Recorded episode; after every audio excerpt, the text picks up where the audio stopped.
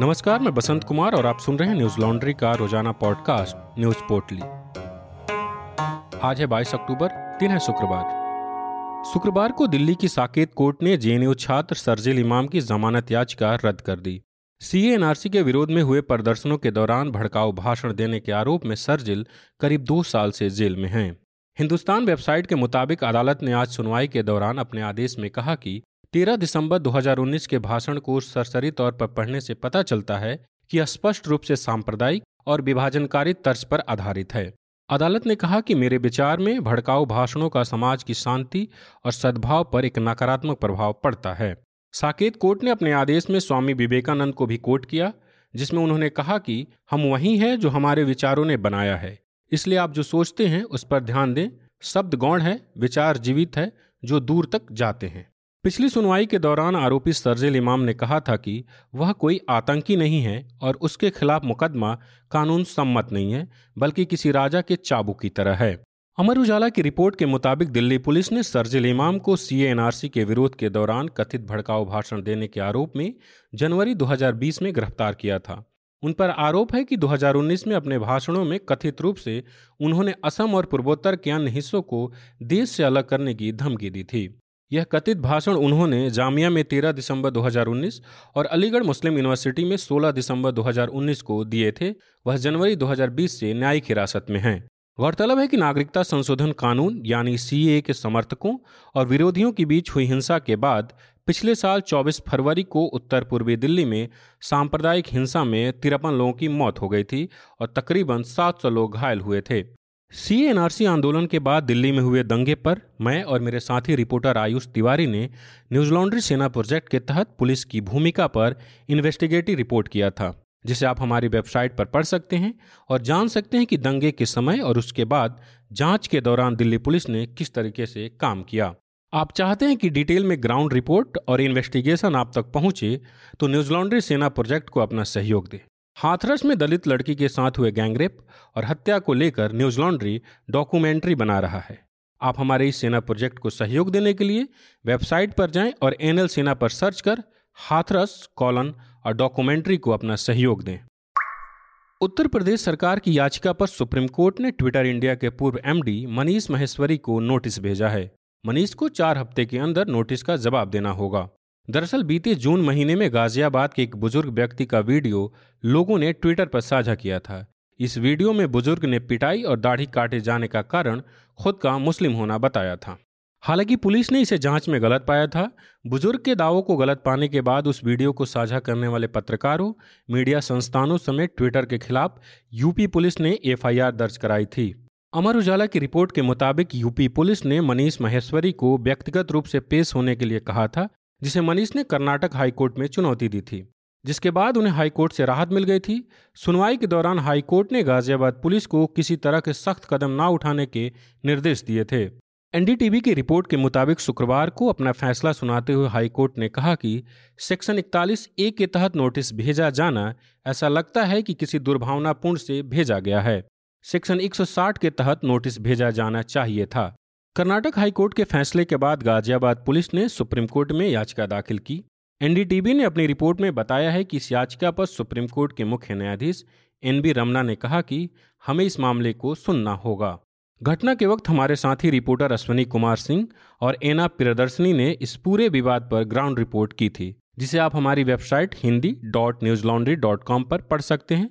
हिंदी में इस खबर का शीर्षक मुस्लिम बुजुर्ग के साथ मॉब लिंचिंग मामले में नया मोड़, ट्विटर और कई पत्रकारों के खिलाफ एफआईआर है।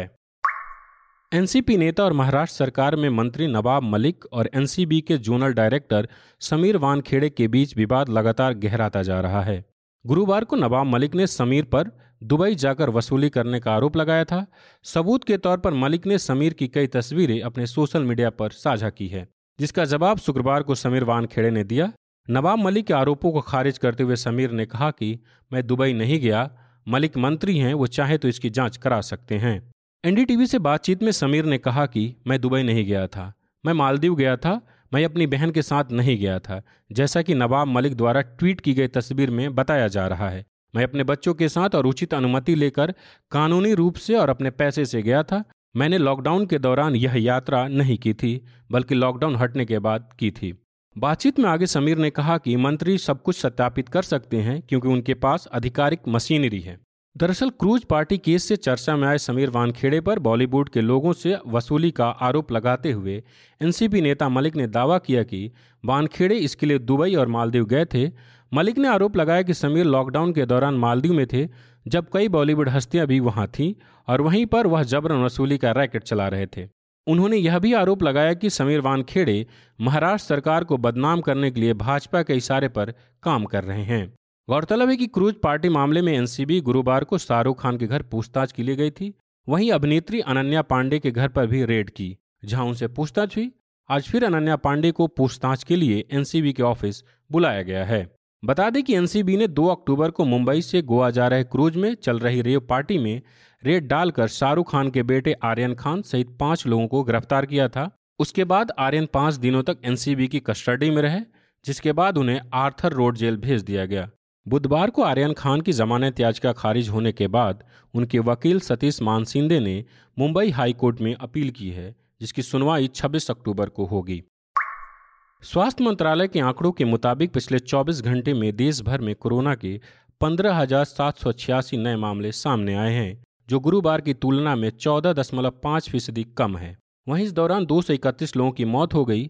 बीते चौबीस घंटों में अठारह हजार छः सौ इकतालीस लोग ठीक भी हुए, जिससे सक्रिय मामलों की संख्या घटकर एक लाख पचहत्तर हजार सात सौ पैंतालीस हो गई। इस दौरान सक्रिय मामलों में तीन हजार छियासी की कमी दर्ज की गई।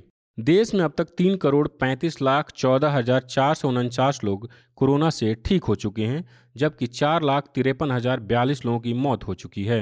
रिकवरी रेट की बात करें तो वह अंठानवे दशमलव एक छः फीसद है, जो मार्च दो हज़ार बीस के बाद सबसे ज्यादा है। वहीं साप्ताहिक पॉजिटिविटी दर एक दशमलव तीन एक फीसदी रह गई है, या पिछले एक सौ उन्नीस दिनों में तीन फीसदी के नीचे बना हुआ है।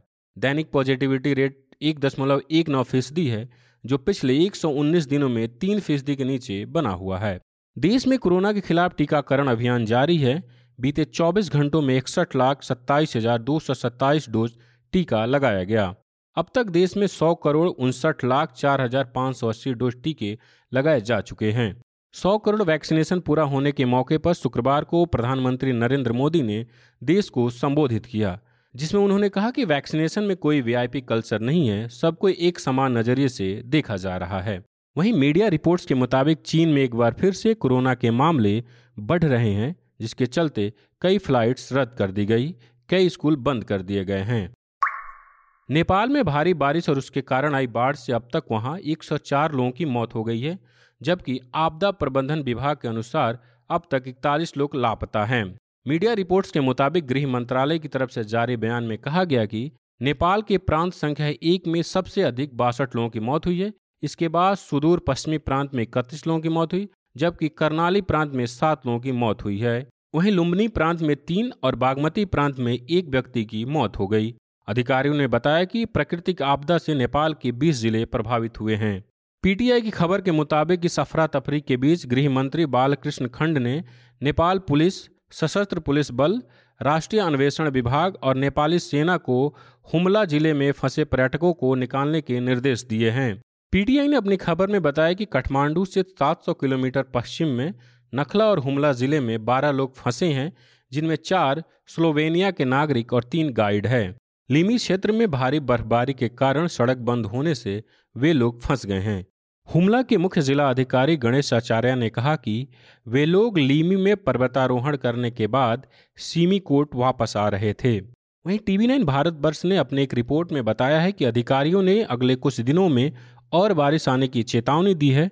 देश के मौसम विज्ञान विभाग ने अगले दो दिनों के पूर्वानुमान में कहा कि पूर्वी पर्वतीय क्षेत्रों में कुछ स्थानों पर भारी वर्षा और हल्के से मध्य हिमपात होने की संभावना है। आज के लिए इतना ही। आपका दिन शुभ हो। धन्यवाद।